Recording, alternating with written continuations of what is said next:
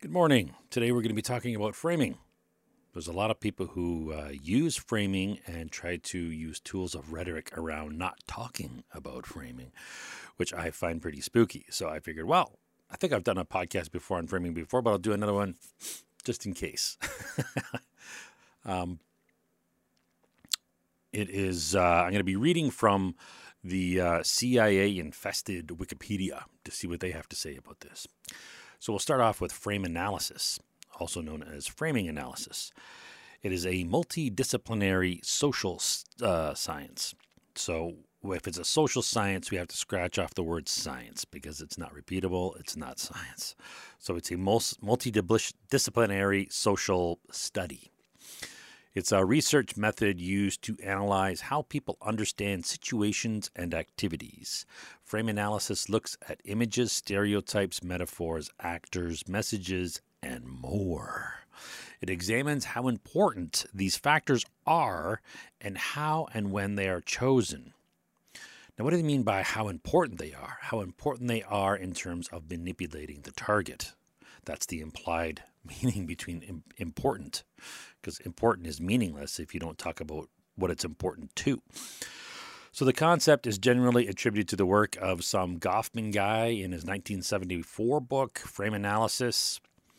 Um, and it has been developed in so, the social movement theory, uh, po- policy studies, and elsewhere. Framing theory and frame analysis is a broad theoretical approach so here, at least they're admitting it's a theoretical approach that has been used in communication studies. So I'm cool with them calling it studies, not science. Um, it's also used in news, politics, more social movements, among other applications as a tool. So, framing is the process by which a communication source, such as a news organization, defines and constructs a political issue or public controversy. So it's important to read that line again. Framing is the process by which a news organization constructs a public controversy. It is related to the concept of agenda setting. Framing uh, influences how people interpret or process information. This can set an agenda. Well, if it's agenda setting, I would assume it can it can set it can set an agenda. However, frame analysis goes beyond agenda setting by examining the issues rather than the topics. Now, what is the difference between an issue and a topic? Now, for me, I like to take a step back and I don't really care about the issues and the topics. I'm more issue uh, issue more interested in the techniques used. If you start seeing the techniques, then the issues and the topics are irrelevant. You could start seeing the macro level, one step back. What technique are they using? They're using framing. How are they framing it? They're framing it to be this way. Why would they frame it to be that way? They're trying to make me think this way. How are they leading me? How the framing is the ring around your nose and they're pulling you. So that's what framing really means. It's it's pulling you by the nose. What do they want me to think? What words do they want in my mind? What do they uh, not want me to be thinking about by distraction?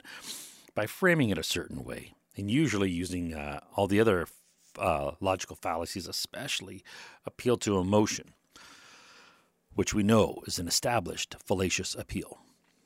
So, framing influences how people interpret and process information and can set agenda. However, frame analysis goes beyond agenda setting by examining the issues rather than the topics. Frame analysis is usually done in regard to news media. However, framing is inevitable as everyone does it. So this is like almost all tools of manipulation.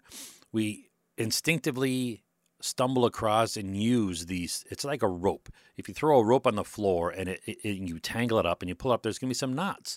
And if you closely examine those knots that formed out of chaos, just a random throwing of rope, you'll see, oh, there's a figure eight. Oh, there's a square knot. Oh, there's another. Knot. So what are we doing? We're framing and naming the different types of knots, and we study these knots, and we could detangle these knots and reuse these knots in the future. And then we could study them, which ones hold, which ones don't hold. You know, which ones are easy to untie after they've been under right? These are things that we can do by studying how chaos interacts with things like ropes. So this is the same thing as what happens with uh, communication and people talking. We we chaotically stumble across framing, and, and and a lot of these other techniques like the fallacious appeal, whatever whatever it works. I don't know where it comes from. Right, this is the whole philosophical.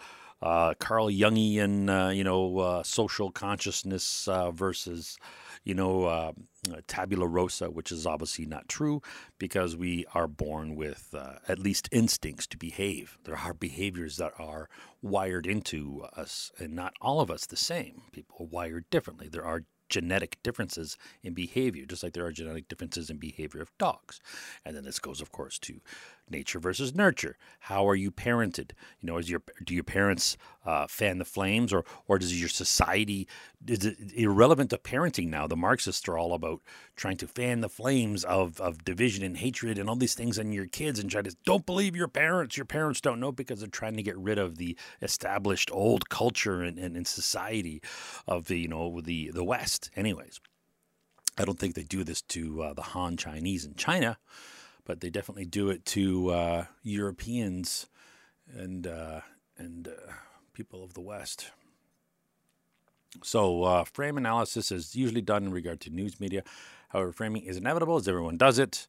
It can speed up the process of interpretation as well as writing and presenting the news.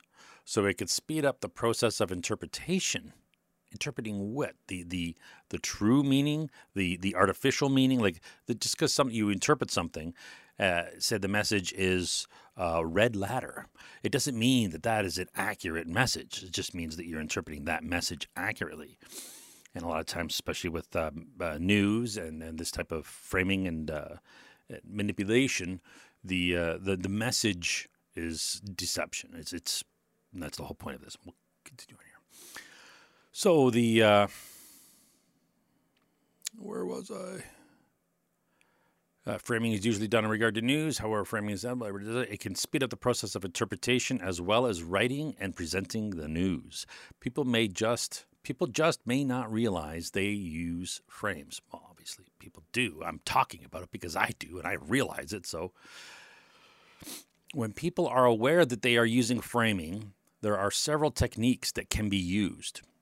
So just because you're aware you're using framing doesn't mean you don't instinctively, you know, talk about what's important. So it's not a matter of like you're intentionally framing, even though you're aware you're doing it. It's uh, it's like breathing. You're aware you're breathing, but you're not intentionally breathing. Although you can control it. If you want to hold your breath, you can hold your breath. It's sort of like that. So there are several techniques that can be used of framing. These include metaphor, stories, which are anecdotes, right? Tradition. Whoa, we got to be careful with tradition because they got to erase. The Marxists want to erase our traditions, right? Slogan, jargon, catchphrase, artifact, contrast, or spin. So, contrast, that's interesting. I'm, I'm pretty sure they're talking about like juxtaposition. If you put two things together, there can be an implied meaning, which may not be true. Just because there's an implied meaning or uh, uh, or even an explicit meaning doesn't mean it's true. Just because somebody says something, right? This is something we all know. People lie, news lies, everybody lies, especially people with agendas. And there's money on the line or power. So, as rhetorical criticism, frame analysis has been proposed as a type of rhetorical ana- uh, analysis, analysis for political actors in the 1980s let me read that again because I kind of muffed that. Frame analysis has been proposed as a type of rhetorical analysis for political actors in the 1980s. Period. Political communication researcher Jim Kuypers first proposed his work advancing frame analysis as a rhetorical perspective in 1997. I call bullshit on that. His approach, well, maybe his approach, his approach begins inductively by looking for themes that persist across time in a text. For Kuypers, primarily news narratives on an issue or event, and then determining how those themes are framed. Kuyper's work begins with the assumption that frames are powerful rhetorical entities, they are, that induce us to filter our perceptions of the world in a particular way, essentially making some aspects of our multidimensional reality more noticeable than other aspects. Well, that's what interpretation means. It's kind of redundant. So they operate by making some information more salient than other information. Exactly. In framing analysis from a rhetorical perspective, Kuypers details the differences between framing analysis as a rhetorical criticism and as a social science endeavor. Blah, blah, blah. In particular, arguing that framing criticism offers insights unavailable to social scientists. That is a total oxymoron. There's no such thing as a social scientist. It's not repeatable, it's not science. In his 2009 work, uh, Rhetorical Criticism Perspectives in Action, Kuypers offers a detailed template for doing framing analysis from a rhetorical perspective.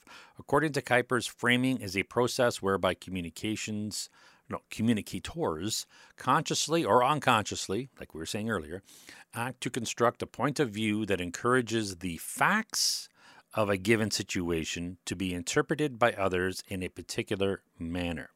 Now that is it hits it on the, the head right there because it is which which facts are you drawing attention to? Frames operate in four key ways. They define problems, diagnose causes. What? What are they talking about here? Frames operate in four key ways. They define problems, diagnose causes, so, by how you frame it, you're diagnosing the cause. You're not diagnosing the cause, you're implying the cause. If I see a, uh, uh, or if there's a story, say, of a black man robbing a store, right? It's a man who robbed a store. It could be an American who robbed a store. But if you focus on his blackness, a black man robbed a store. Is that diagnosing the cause of his robbing the store to being black?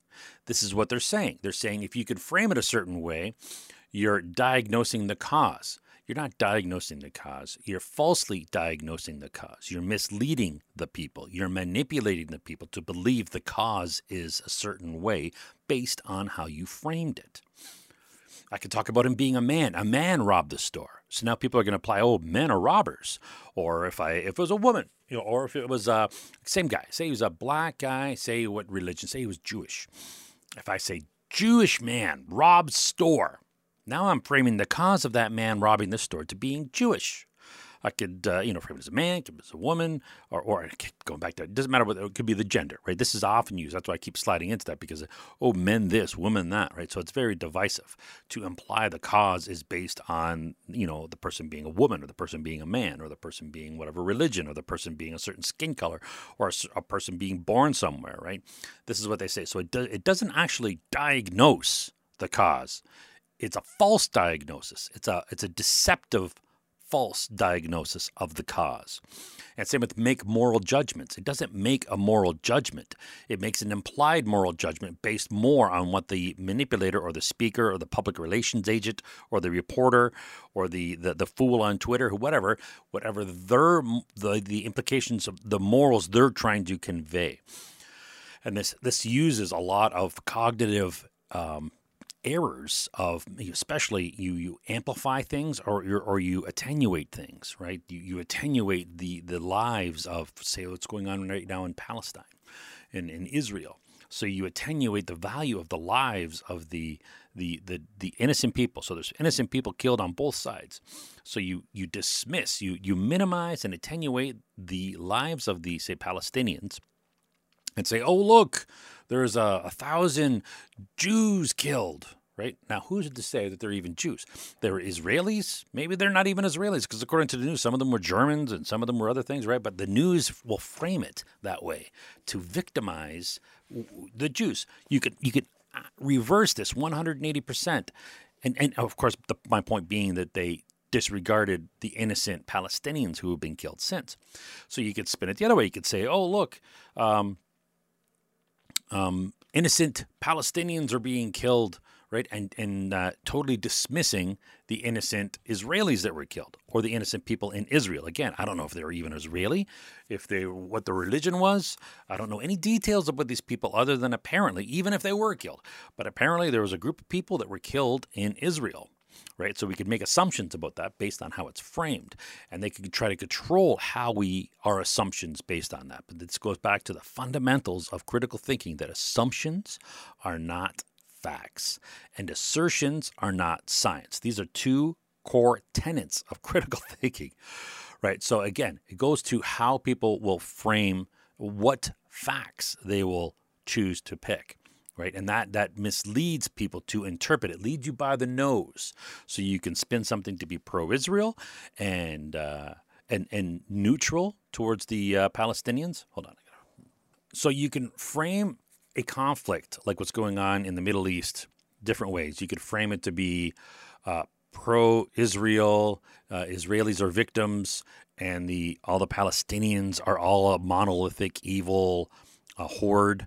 Um, or you could frame it as the Palestinians are victims and be neutral towards the uh, the Palestinians, or you could frame it as both people. You could have the the Israelis being victims and the Palestinians are being victims, using a monolithic stereotype of both entire groups, or you can say the leaders of Israel and the leaders of Hamas are victimizing people in Israel, the innocent people of Israel and the innocent people of Palestine, Gaza or you can frame it to be uh, there's an infinite number of ways. You can frame it to be the the uh, the, the Palestinians are are uh, you know the bad guys and the Israelis are the good guys, or the Israelis are the good guys and the Palestinians are the bad guys, or the the the, the uh, what do you call it the Likud Likud in uh, the government in in uh, the Zionist party in Israel are the bad guys, or you could frame the Zionist party to be the good guys, or you could frame uh, Hamas to be the good guys, the freedom fighters, right? You could frame it so many different ways. And this is the thing if you frame it, the way they frame it is they definitely load on a lot of emotional appeal. So they'll use a, uh, uh, brutal, because they're both being brutal to the both. Now I'm saying both as in the the actors that are pulling the triggers. And now I'm generalizing both those groups into whoever that class of uh, war pig is. So if it's the IDF, not all IDF, the ones who are pulling the trigger specifically, and same with the uh, the Hamas or whoever's fighting over there, the people who are pulling the triggers or hacking people up or doing whatever, those people specifically. Not the people that aren't doing it. The innocent people are innocent. And this is the thing. It's not nuance. It's just common sense. Don't overgeneralize, right? That's flawed thinking. I'm not being hyper nuanced here. I'm being just flatline, trying to be average and objective. That's not being, uh, uh, uh, you know, overly nuanced. It's again, it's how you frame that. You could frame so many things from the perspective of how you say it, and it doesn't it doesn't make it right. It doesn't make it wrong, but you can use it as a tool to make things wrong to make people feel emotional and to make people feel emotional about one side versus people feeling emotional about the the other side. In reality, both all innocent people being killed are victims. This is something that if you take a step back, if you've been manipulated emotionally by something, you could say, yes, of course, all innocent people that are killed are victims and they're all equal. some people might uh, be, you know, really bigoted and, you know, ethno uh, uh, supreme supreme. You might have the uh, the Arab supremacists. You might have the Islamic supremacists. You might have the the Jewish supremacists.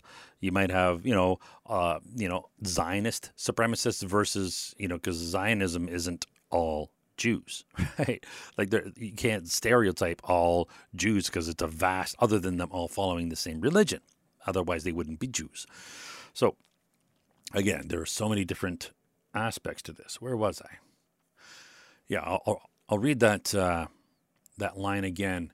According to Kuypers, framing is a process whereby communicators, public relations agents, uh, news uh, reporters, j- fake news journalists, journalists um, politicians, uh, or n- even normal people, um, humans, So it's a process whereby communicators consciously or unconsciously act to construct a point of view that encourages the facts of a given situation to be interpreted by others in a particular manner.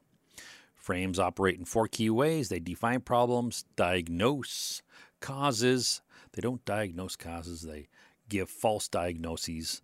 Now, you could try to use it as a, a diagnostic tool uh, of how the manipulator is framing things. So I don't want to say it's totally not valid as trying to diagnose. It's a tool. Doesn't mean it'll give you the truth, but it'll give you a, a tool. It's a tool to use. It's like uh, any other tool. So to make moral judgments, recall morals are unique to the individual. You have moral values. Ethics are what are collectively taught. Your this company might have certain ethics. This police department might have certain ethics. They are not really your morals. Uh, your morals are intrinsic to you and your beliefs. Now you can be conditioned, and uh, you know uh, over and over again, especially from youth, to sort of morph your morals. But I think you can't really go too far. A sociopath child will uh, pretend to have the morals that they've been conditioned to have, but uh, there's a nuance there between morals and ethics. So make moral judgments and suggest remedies. Suggest remedies to what? right? Frames are often found within a narrative. Um, sorry, frames are often found within a narrative account of an issue or event and are generally the central organizing idea. So, frames are often the central organizing idea. Kuyper's work is based on the premise that framing is a rhetorical process, and as such, it, has, it is best examined from the rhetorical point of view. Recall that the word rhetorical in this context uh, means used for persuasive effect, for manipulation. You want to persuade somebody. Doesn't mean if you're swaying, persuading them towards the truth. You're just controlling or trying to persuade them to think what you want them to think, or somebody's trying to do it to you. So, distinctions within primary frameworks. In this book, in his book, Goffman said that people use the primary framework to examine their world. There are also distinctions within primary frameworks. So, not starting to go blah, blah, blah, right? There are natural and social frameworks, natural frameworks. So now he's starting to make definitions of these different types of frameworks. Natural frameworks don't apply social forces to situations, they just exist naturally. So that is purely an assertion. They just exist naturally. However, social frameworks do apply social frameworks to situations. Social frameworks do apply social forces to situations. The two are connected because social frameworks stem from natural frameworks. Right? So we're not defining any of this shit. So, for social movements, framing has been utilized to explain the process of social movements. Movements are carriers of beliefs and ideologies. So, they're defining what a movement is. So, that's I like that. I like they're actually defining what they mean by movement. And by movement, they mean a carrier of a belief and ideology. No, it doesn't mean it's a true belief. It doesn't mean it's a true ideology. It's just a belief or an ideology, a meme. So, in addition, they are part of the process of constructing meaning for participants and opposers. They are part of the process of constructing meaning for the participants and opposers. Well, wouldn't opposers also be participating? right? You're participating as offense or you're participating as defense. So, mass movements are said to be successful when the frames project projected align with the frames of participants to produce resonance between the two parties. So if there's resonance, this is a process known as frame alignment. Ooh, we are aligned. There is resonance with our framework. Oh, yeah.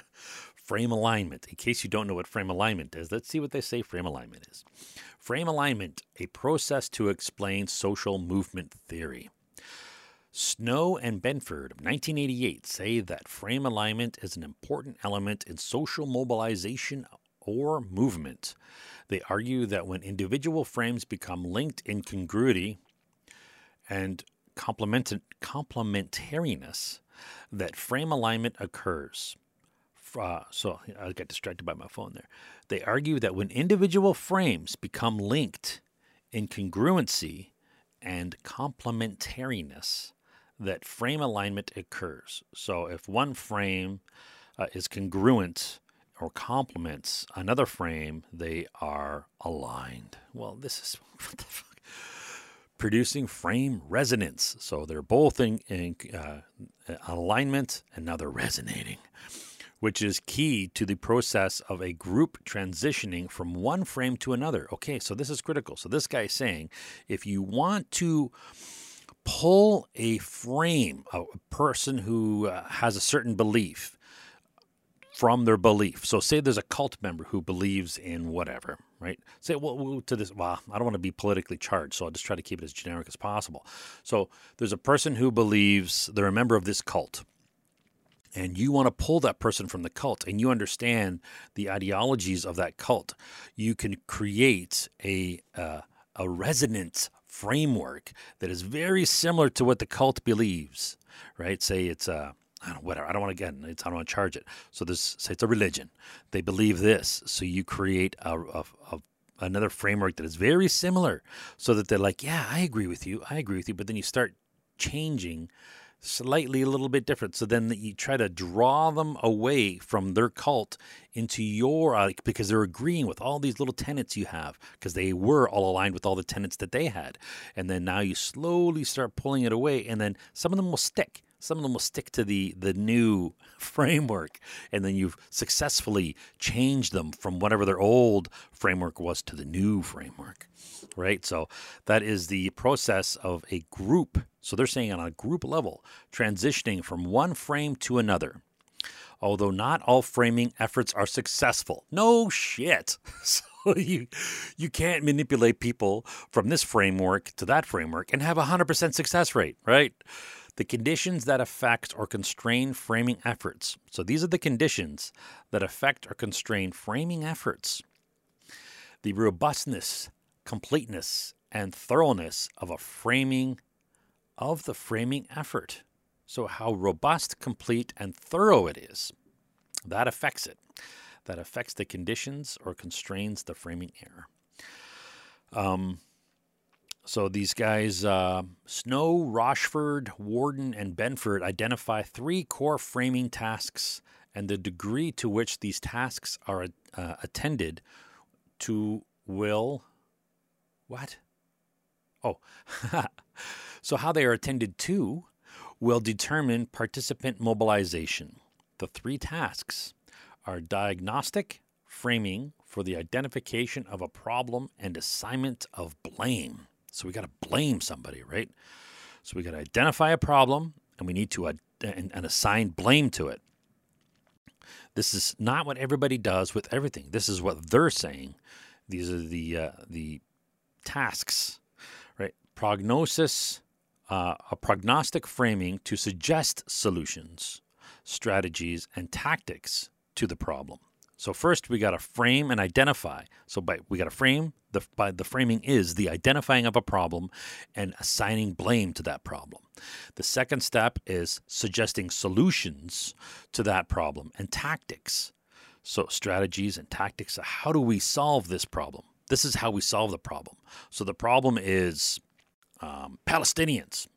I'm trying not to be right. Or the problem is Israelis. The problem is Zionists right? So the problem is Islamic uh, people, the Muslims. That's the problem, right? These are all things that have been used. That's the problem, and is also the blame. So I guess technically you would say the problem in this situation would be the actions of that group, but it's not what actually happens. When you're like say for example, if you're trying to take over a territory of somebody and they're not doing anything, they're just innocently standing there, you can't identify uh, their actions as the problem. So then the problem is their existence. That is the true problem. So how do you diagnose their existence as being the problem without sounding like a uh, you know uh, whatever you want to call a person that is that extreme? So you say it's the uh, these ad hominem them right. Don't say what they did if they didn't do anything. So you got to give them ad hominem. It's the it's this group of people these. Um, um, these these Palestinian dogs, right? So so you're assigning blame and the problem just by saying who it is, right? If they're just innocent, they didn't do anything. Well, that's the problem. their existence. So if they happen to do anything, right? If anybody in their name or anybody coming from their their pack does anything, of course, then you can use that as a tool to smear the entire pack, and uh, that can be used both ways. If an Israeli uh, government uh, oppresses a people and takes their land, you can blame all uh, people in the Israeli government, right? Or if you wanted to, you could blame all Israelis. Or if you wanted to, you could blame all people, since is Israel is a uh, a religious state, which the West has learned to separate church and state, but uh, Israel is embracing it's a it's a religious state. So then you can now you can start going in and blaming all people who are Jewish. I'm not saying this is this is accurate. This is the techniques. I'm talking about the techniques of what people do. So they could diagnose, they identify a problem and assign blame. They suggest solution strategies, tactics to that problem, and motivational framing that serves as a call to arms or a rationale for action. So we could come up again with the thing. So the uh, problem is the existence of um, Palestinians uh, in the area, um, and we want to assign the blame is it's their fault for for existing. So how what are the solutions and the tactics to the problem? well, we could uh, provoke them to uh, attack and then we can retaliate. So these are the tactics we could use. And uh, the, the framing, uh, the call to arms is like, look, look at the, the abuses that they, they will do when we provoke them, or look at the abuses that they have done after we've provoked them. Um, and, and look how brutal it is. And so therefore they're, they're dogs, they're not humans. So that's, we need to protect our people. So let's go in and kill them all right? So this is a call to arms. Now you could do the exact same narrative the other way. You could uh, take it from the the the the Palestinian uh, propaganda perspective, saying um, we're just here, uh, we're we're not doing nothing, and look at the the Israelis are oppressing us. So the problem is is Israel, and I'm going to try to take one of the more extreme things. Right? They're saying so the existence of Israelis. It's the same thing, right? So now it's their existence in Palestine that's the problem. It's the same thing as with the Israelis. My hypothetical uh, people were saying against the Palestinians that's their existence is a problem. So it's the same as the hypothetical Palestinians saying the existence of the Israelis is the problem. So that's the problem is, is their existence, and so. Um, we can blame the people that are there, and then they could also blame, you know, the greater um, diaspora of Jewish people or, the or uh, England or uh, the West in general, the United States for funding Israel, right? So these these things are used. These are framings that are used to uh, uh, identify a problem and assign blame. The next step is to suggest solutions, strategies, and tactics to the problem. Is to fight them any way we can. Throw rocks. Um, now in in uh, universities, you know, defund, uh, you know, divest, and you know, don't buy any stuff that comes from Israel, kind of deal and uh, in Palestine, you know, the the the different, of course, it's millions of different people, so there can be millions of different tactics. But they could say, "Oh, uh, we have no choice. We have to use uh, terrorist tactics and blow up and, and, try to scare them to get them to stop, you know, oppressing us." Right.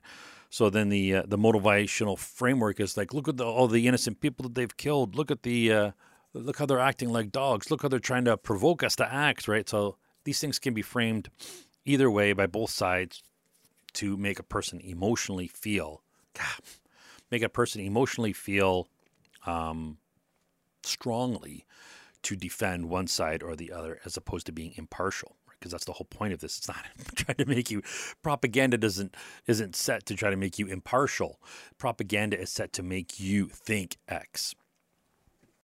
So he continues the uh, the relationship, or whoever wrote this, uh, the relationship between the proposed frame and the larger belief system. Centrally, the frame cannot be. Hold on, I can't see here. The relationship between the proposed frame and the larger belief system.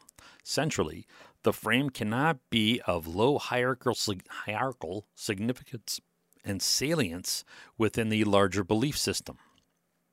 The frame cannot be of low hierarchy, hierarchical significance and salience within the larger belief system. Its range and interrelatedness, if the frame is linked to only one core belief or, or value that in itself is of limited range within the larger belief system, the frame has a high degree of being discounted. So they're saying you got to be careful here, right? People might disregard the framing uh, if it's of low hierarchical significance and salience within the larger belief system. So if it's a low priority thing, no one's going to really care. Relevance of the frame to the realities of the participants. Relevance of the frame to the realities of the participants. A frame must be relevant to participants to inform them. So, in order for a frame to be relevant to somebody, the masses, it has to be universal. So, that's why they use uh, appeals to uh, emotion and a lot of times a sense of injustice, right? Because a lot of people have similar feelings towards injustice, but not everybody feels the same way. So, it reacts to different individuals differently. It's the whole point of social sciences not being repeatable. It's not a science, it's uh, more of a dirty, uh, uh, probability thing, right? So, relevance of the frame to the realities of the participants. A frame must be relevant to participants to inform them. I didn't catch that the first time. It's to inform them. So, if it's not relevant to me, it's not going to inform me. You mean so? What they're really saying is it must be relevant to the target for it to manipulate them. That's what it means in real words. Uh, relevancy can be constrained by empirically uh, empirical credibility or testability. So empirical just means observational credibility. So it doesn't mean it's actually credible. It's just empirical. So does it look credible? It doesn't mean it is credible. Empiricism doesn't mean it, it's the truth. It just means it's what you observe. You still have to interpret what you observe. And a, a, a magic a magician's trick is a perfect example. You observe them cutting the woman in half. Empirically, I saw him cut the woman in half. It's not what really happened, right? You need to interpret. There's two women in the boxes. One, one folded up, one's feet sticking out the other one, and the other one's curled up in the front right? So just because you empirically observe something doesn't mean it's true. Empirical credibility, right? So, or testability social sciences are rarely testable, but again, it goes back to probabilities. So it relates to participant experience and has narrative fidelity. Narrative fidelity. So it has to appear true within the story. The story has to agree with itself. It doesn't have to be true, just within the story, it has to be true. So if I said Buddy went out and chopped down a tree in the forest, uh, and he used a piece of spaghetti, well, that's not consistently true. That's probably a really bad example. All right, scratch that example. Um, so, of course, narrative fidelity. Look at the euphemisms they're using here, right? Narrative fidelity. So it has to fit in with existing. So there's okay, they're going on to define narrative fidelity to be fitting in with existing cultural myths and narrations, not truths whatever the existing culture will believe, right? It has to have resonance. If they believe this, your bullshit has to be close to that if you want to pull them away from their story to your uh, to your interpretation. Cycles of protest. The point at which the frame emerges on the timeline of the current era and existing preoccupations with social change. Framing efforts may be affected by previous frames. Well, yeah, if people have been exposed to a technique of bullshit that has been since proven to be bullshit, and then they try using those same techniques right after, it's like an old joke. The people that were manipulated the first time fool me once, right? Fool me twice. What's George Bush say? We won't get fooled again. right?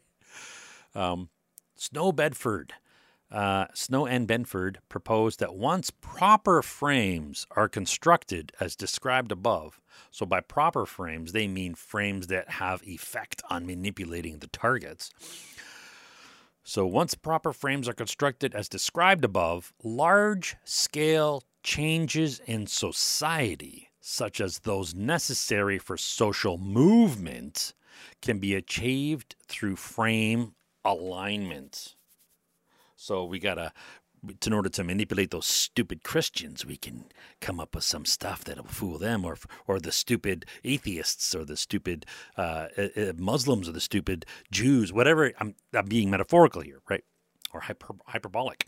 The that's this is what they, they think. We got to get our our narrative to line up to resonate with their existing uh, beliefs and for a large scale change in society. Whether those people being changed want to be changed or not is not discussed. It is not relevant.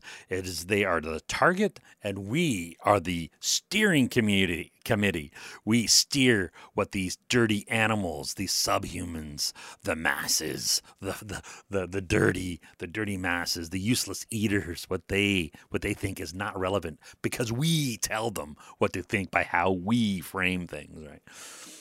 So for political thought, frame analysis for political thought has been dominated by two popular cognitive sciences.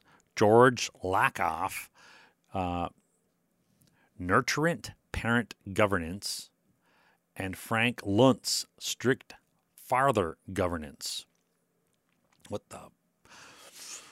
All right, so it's for political thought. Two guys who gives a shit. So, content analysis and framing. The deductive frame analysis predefines frames and then looks for them in the news to see which stories fit into those definitions. So, this is deductive. So, I hate how they use fucking logical. Uh, you know, critical thinking terms like deductive. Deduction means a certain thing, and induction means a certain thing, right? So the deductive frame analysis predefines frames and then looks for them in the news. So I'm not too opposed to that. That's all right. So if we see there's been framing, well, they're saying that you come up with this framing beforehand and then you look for it. Inductive frame analysis requires that a story is analyzed first. So I think it's more uh, realistic to use the inductive frame analysis technique. You see the news, and then you start you, you start getting hit, bam, bam, bam, bam, over and over and over again. And then start you realize, oh, you start looking, what's going on there? What are they doing? What, what right? So you pretty much instinctively have to use the inductive frame analysis, right? You have to start analyzing the techniques of framing, what they're doing first. Why do they? Why do they? Mention that a victim was a nurse? Why did they vic- uh, mention that a victim uh, was a certain skin color? Why did they mention that the attacker was a certain skin color? And why did they not mention the attacker's skin color in other situations?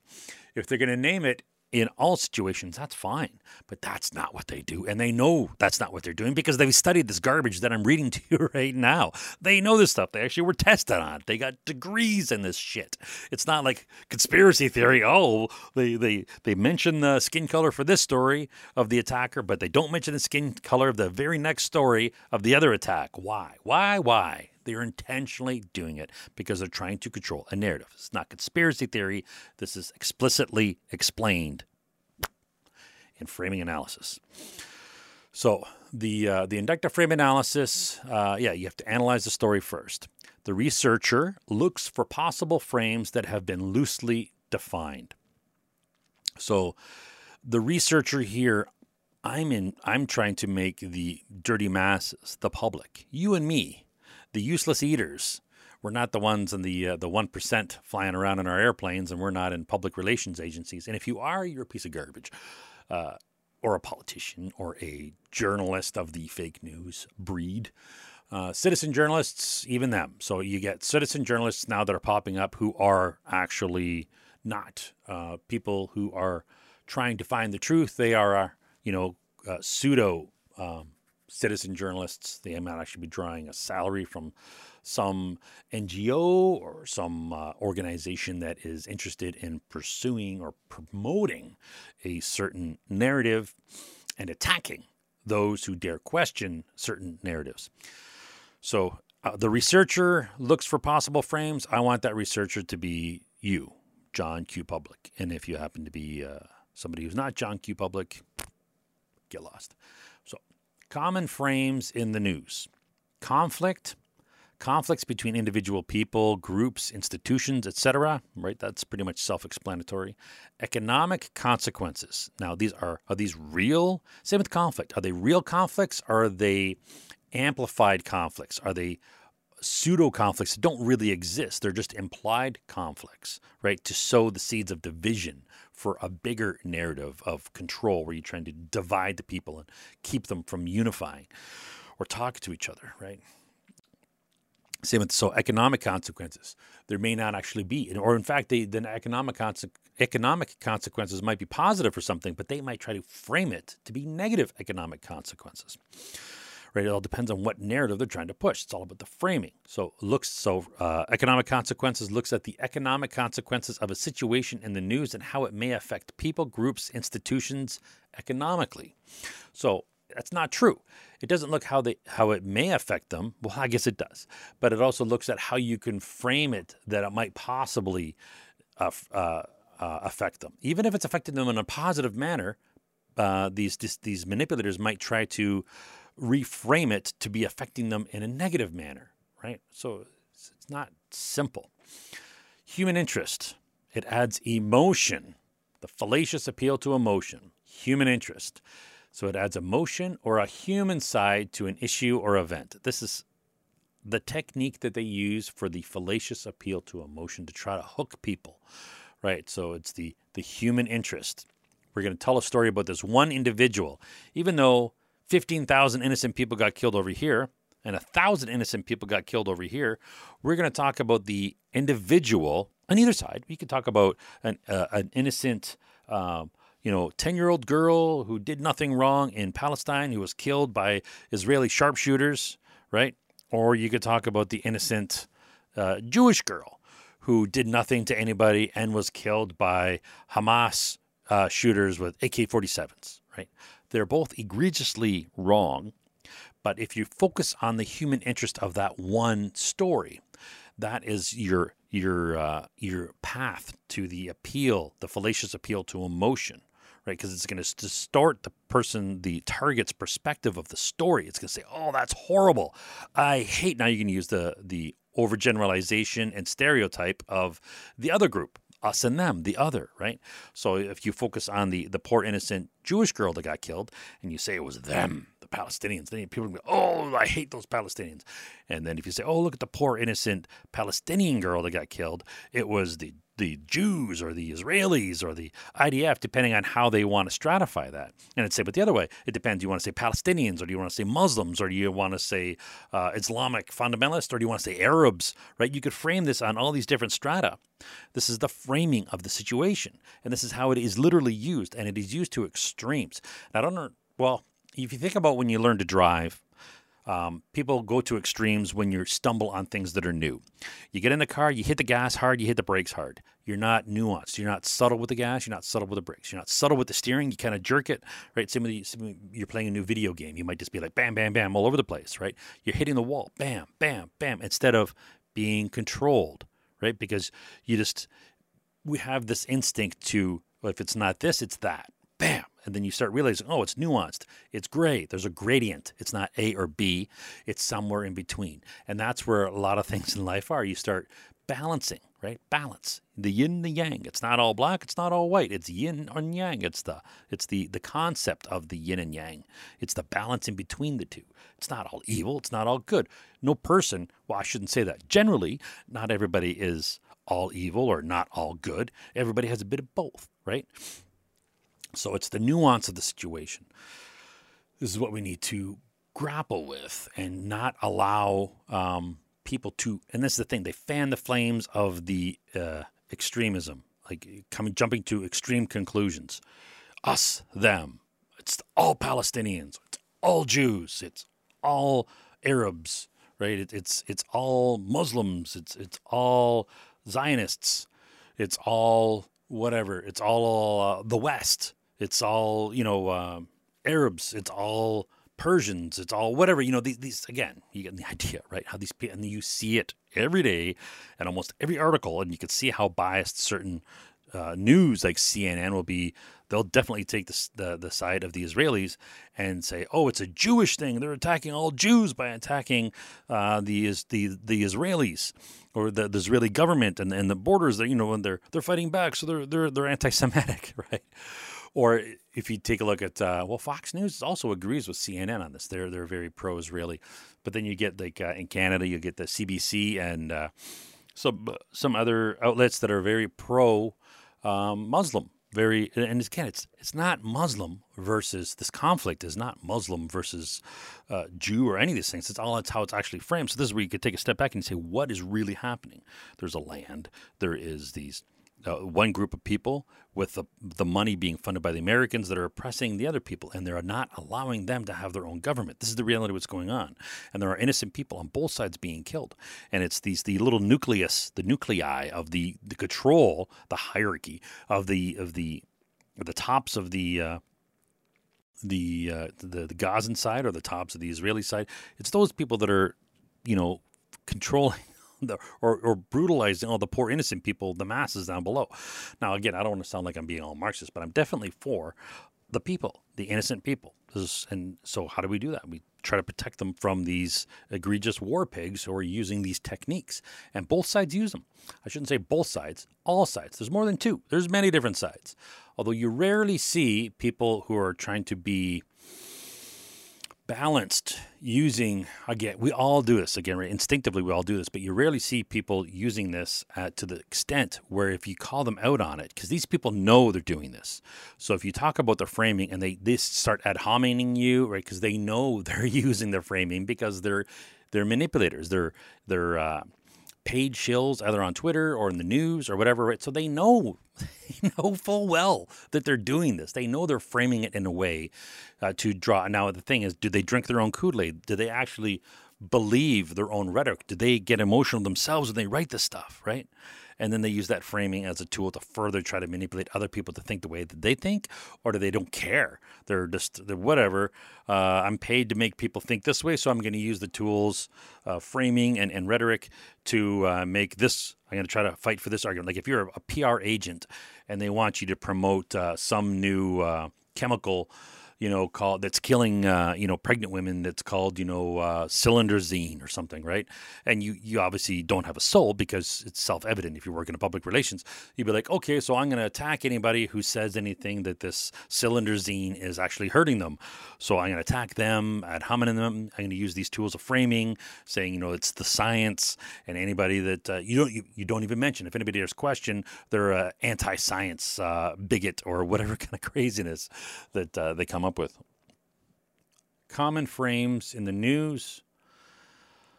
Um, wait, did I did I get this content analysis and framing? I can't remember if I said that. So the deductive frame analysis predefines frames, yes, and then looks for them in the news to see, you know, yeah. So the deductive predefines it. So you come up with an idea, you think this is this is the framing that they might be using, and then you look for that framing in the news. The inductive frame analysis is you look and you see what framing they're using. So this is what we can do. We do both, right? So once you've seen, you'll use the deductive frame analysis once you've seen the inductive. So you've seen them using these techniques of framing in you know previous years, and you know, cause I I've seen that style of framing before, and then so now you can use that as a deductive framing when there's a new narrative, a new story that comes up. And you say, hey, that fits the exact pattern of the Black Lives Matter how they were they were trying to say all white cops by saying the skin color of the cop that killed that guy and the skin color of the the, the victim of the the in certain situations they you know a, a, brutal gang guy that was whatever he was, wasn't he beating his wife or something like that and then he had a weapon and the cop was justified in killing him right so I'm not saying that all cops are justified but the point is they'll find a situation and then they'll use the framing and say look at the there's a white cop black man right and then there'll be another situation when a black cop kills a white guy and uh, the guy was speeding, and the cop thought he had a gun. He shoots him in the head. Oh, he didn't have a gun. It was actually a cell phone, right? Well, I'm not going to even talk about that one. That one doesn't make the news, right? Or you could just say maybe uh, if it does, you could say, oh, uh, that's police brutality. You don't say it was a black cop killing a white guy. Now you're going to focus on the police brutality. It's all about the framing and how you frame it, right? And they know this. This is what they do. They studied it. They're the guys writing this stuff. Right? So, um, conflict frames in the news. Conflict, oh yeah, I think I said conflict is defined as the conflicts between individual people, groups, institutions, etc. So institutions are generally on a society level, right? Uh, economic consequences, uh, human interest, and then morality. So morality applies to religious or moral beliefs to a situation. So morality, this is against uh, the morals of whatever group you're trying to get. So if there's a group of uh, religious people that follow generally certain morals, now I don't think there is a religious group out there where everybody has the same morals. But if you try to appeal to those people who virtue signal that say, yes, I have the morals of that religion when they actually don't, some do, some don't. But the ones, so then those people, that's how, that's how the, you could frame it towards that more morality uh, or beliefs. So they say moral beliefs to a situation. So it applies to religious or moral beliefs to a situation. This also applies to uh, atheists, of course. Doesn't, it's not just religious. Um, atheist people have religiosity. Um, it's not actually a religion, but it's a belief system that is that is subscribed to dogma and everything else. So, just because you're an atheist doesn't mean you're a critical thinker. Responsibility makes someone. So here now they're saying. So these are the, so conflict, economic consequences. So these are the frames in the news, right? Conflict, economic consequences, human interest, morality, and responsibility. So, who's responsible? It makes someone, individual, group, institution responsible for a situation. So, this goes, you know, to blame, right? Who's responsible? What's the individual? What's the group? What's the institution? So, this goes to uh, the Marxists and the, and the woke bigots use this all the time. If there's a white cop that killed a black guy, say there's a black cop that shot a white guy, we're not going to talk about that white cop kills a black guy. Well, this is now we got to blame somebody. Who do we blame? We blame all white people, or we blame the systemic discrimination. Even though more white guys are killed, or white people are killed by cops than black people, reality doesn't matter. It's all about the framing of the responsibility of who's responsible for this. So you blame a group. So then you could blame all white people, or if it's the other way around, uh, you could blame all black people, right? If uh, for whatever happens, right? If you're a black person, you know I'm not responsible for the actions of every other black person. And if you're a white person, you know I'm not responsible for the actions and beliefs of every other white person. So if people can make that connection, they should be able to realize that not all people of any other group are all responsible. You can't systemically blame an entire group for that, which is what often this technique is actually trying to do explicitly. Responsibility. You have to make someone responsible for the situation. That's what it says here. Make someone responsible for the situation. Other examples of frames may include health severity, thematic and episodic, medical, uncertainty, alarmist. What frames are used depends on the event at hand. So now, of course, we know alarmist, right? The environmental uncertainty uh, that's used for a lot of things we need to be able to swim in the uncertainty. What did I say on my uh, uh, the unknown mystery is antithetical to their need to maintain control. I'm pretty sure that's what I put on my, my Twitter bio. It's true. The, the mystery, it's, it's antithetical to their need to maintain control. You can't have uncertainty. You have to come up with a, a, a reasons for stuff, even if it's bullshit. This is the fundamentals of the or- origins of science and religion. But instead of having to come up with any bullshit answer, there are a group of people who try to come up with what's true. Right, and there's a difference. So if you just come up with any old bullshit answer, that's dogma. That's used in science today too. Oh, it's dogma. This is the truth. Don't don't bother doing your own research, which is the most anti-science thing someone could say. So the uh, now we're going to go into the alignment when we have the, the different narratives aligning. So there are four types, which include frame bridging, frame amplification, frame extension, and frame transformation. These guys are really did a deep dive in this, right? Frame bridging is the linkage of two or more ideologically congruent but structurally unconnected frames regarding a particular issue. So they are ideologically congruent but they are structurally unconnected. So this could be like Antifa and Black Lives Matter, both uh, puppets of the uh, FBI or whoever, and they are aligned uh, with the Democrats to bring down uh, populist governments like Trump. So they are um, ideologically congruent in that aspect, but structurally unconnected. One is a bunch of rich white kids who are rebelling against their rich parents, and the other one is a bunch of uh, misled uh, black kids who are promoted or, or fanned to hate um, people who are white. So it involves the linkage of, linkage of a movement to unmobilized sentiment pools or public opinion preference clusters.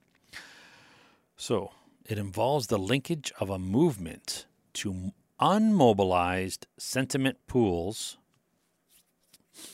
unmobilized sentiment pools or public opinion preference clusters. Wow. So these are pools or groups, clusters of people of so they so there's a they try to classify a group of people to have this sort of opinion. Now this is where they sort of this is I don't think this is where you're using stereotype, right? So they'll use prejudice and stereotype. They might see one person with that belief and they'll say, What categories can I put that person in? That person is this socioeconomic class. So then I'm just going to stereotype all people of that socioeconomic class to be of that pool or that cluster, right?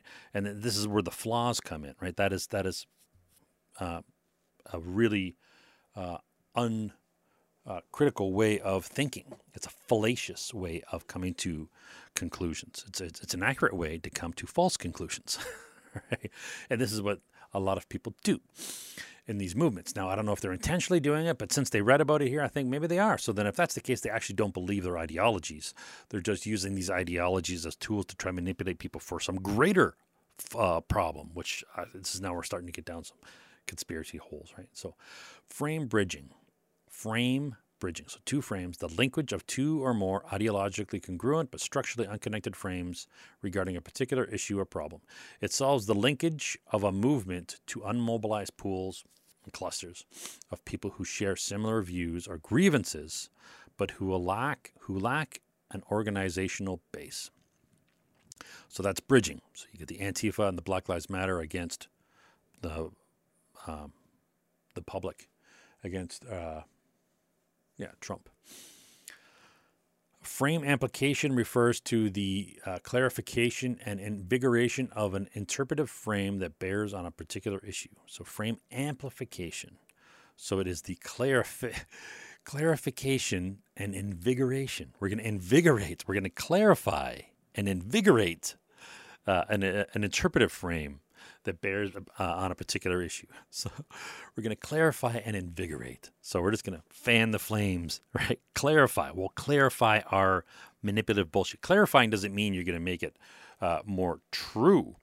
It just means you're going to focus more on the the lie. You're going to clarify your lie to make it more solid, more defined, less ambiguous. That's all clarification means, right? So the uh, clarification and invigoration of a uh, frame that bears on an issue, problem, or set of events. The interpretive frame usually involves invigoration or invigorating of values or beliefs. So you're going to use the values and beliefs to amplify. Do you believe this? They're not going to ask you that. They're just going to assume you believe this, and then they're going to invigorate, invigorate that frame. Frame extensions are a, so now is the third one. So frame bridging, frame amplification. Now we have frame extensions. Frame extensions are a movement's effort to incorporate participants by extending the boundaries of the proposed frame to include or encompass the views, interests, or sentiments of targeted groups. Right. So finally, now we're, we're, we're saying it out loud targeted groups. So frame extensions. So that means you have a group of people who have been manipulated to believe a certain narrative. So then to include a greater public, you sort of expand their narrative, right? So that's the you extend the frame to of the boundaries of that that narrative to try to incorporate more targets into your framing. So we got bridging, amplification, extending, and now we have transformation. Frame transformation is a process required required when the proposed frames may not resonate with, on occasion, uh, may even appear antithetical to conventional lifestyles or rituals and extant interpretive frames. Extant interpretive frames. So, frame transformation, we have um, bridging, amplification, extensions, and now frame transformation. Frame transformation is a process required when the proposed frames may not resonate with, ooh, they're not going to resonate with and on, ex- on occasion may even appear antithetical to conventional lifestyles or rituals and extant interpretive frames. So existing interpretive frames. Extant ex- is existing, right? So, so it may not resonate with the, or it may even appear antithetical to, or the opposite of, the conventional lifestyles or rituals. I'm trying to make it seem religious uh, of the existing frames, the extant interpretive frames. So it's not even the real frames; it's just the frames that are interpretive. It's an abstract concept, right? When this happens, new values, new meanings, new meanings, and understandings are required. So you wonder, why do they redefine words? Well, they redefine words because they need to have new meanings, according to the filed frame transformation. So when this happens, new values, new meanings, and understandings are required in order to secure participants and support. So, in order for the targets to be able to believe the bullshit that is antithetical, or might, no, it's not antithetical, it might just appear antithetical. So, we will, um, uh, we're going to create new meanings for them so they can understand it. That's how you transform them, right? That's you, you pull them away from their conventional lifestyle to whatever new lifestyle you want them to have, or new ritual that you want them to have, or that you want them to at least interpret. So, in order to secure support for your narrative, your story, you want to transform them. This is the ultimate of manipulation, right? Uh, so the so this guy Goffman calls this keying, where activities, events, and biographies that are already meaningful from the standpoint of some primary framework transpose in terms of another framework. Framework. So if you could slide some uh, meaningful bullshit from one framing to another framing, you're going to transpose that to another framework, such that it is seen differently. So you're just not looking at your Christmas. Well, let's look at Christmas differently. You're looking at it wrong. What it really means is this. Right? So that's what they that's how they try to transform you. You no no no no. You don't know what you think. Uh, this, you actually think this. This is this is what the real meaning of that is. We're going to change the definition to actually be this. So there are two types. Religious religions use this just as the uh, any other mani- form of manipulator uses this. So here they're, they're going to subdivide transformation to uh, two uh, subdivisions. uh, domain specific transformation, such as the attempt to alter the status of groups of people. So if you're going to try to, and this is what they're doing, they're trying to alter the status of uh, white heterosexual, what do they call it? Heteronormative uh, men, English speaking, uh, able bodied, right? So they want to alter the status of that group. Uh, global interpretive frame transformation. That's this the second one. So the first one is domain specific transformations. The domain being who your targets are. You want to alter the status of that group. And the second uh, the transformation is global interpretive frame transformation, where the scope of change is quite radical, as in the change of world views, total conventions of thought, and uprooting all that is familiar. Example, moving from communism to market capitalism or religious conversion or what we mostly see moving from market capitalism to communism at universities and brainwashing our kids. So these are literally so yeah, they they're going to use the opposite to try to say, oh, this is if we're going to if you, the danger is moving people from communist to market capitalism. What they're really doing is capitalists don't care if people are communists. They don't give a shit as long as they can keep making and selling their stuff, right? But it, the communists care about market capitalists. So it's usually the other way around they're going to be moving people the the the global interpretive frame trans or yeah frame transformation. It's going to be uh, the world views. So when they say world views, they're talking about the individual's world views, not the the views of the world. Or they could actually, but no, because they're talking about the target. So it is the world views of that specific target, or that group, the people in that target, the specific individuals of that target. Going to change their worldview. So that's the frame transformation, the changing of your your your existing framing, how you think is wrong, right? According to whoever wants to manipulate you. Automated frame analysis. Since frame analysis are conducted manually, they require significant effort and time.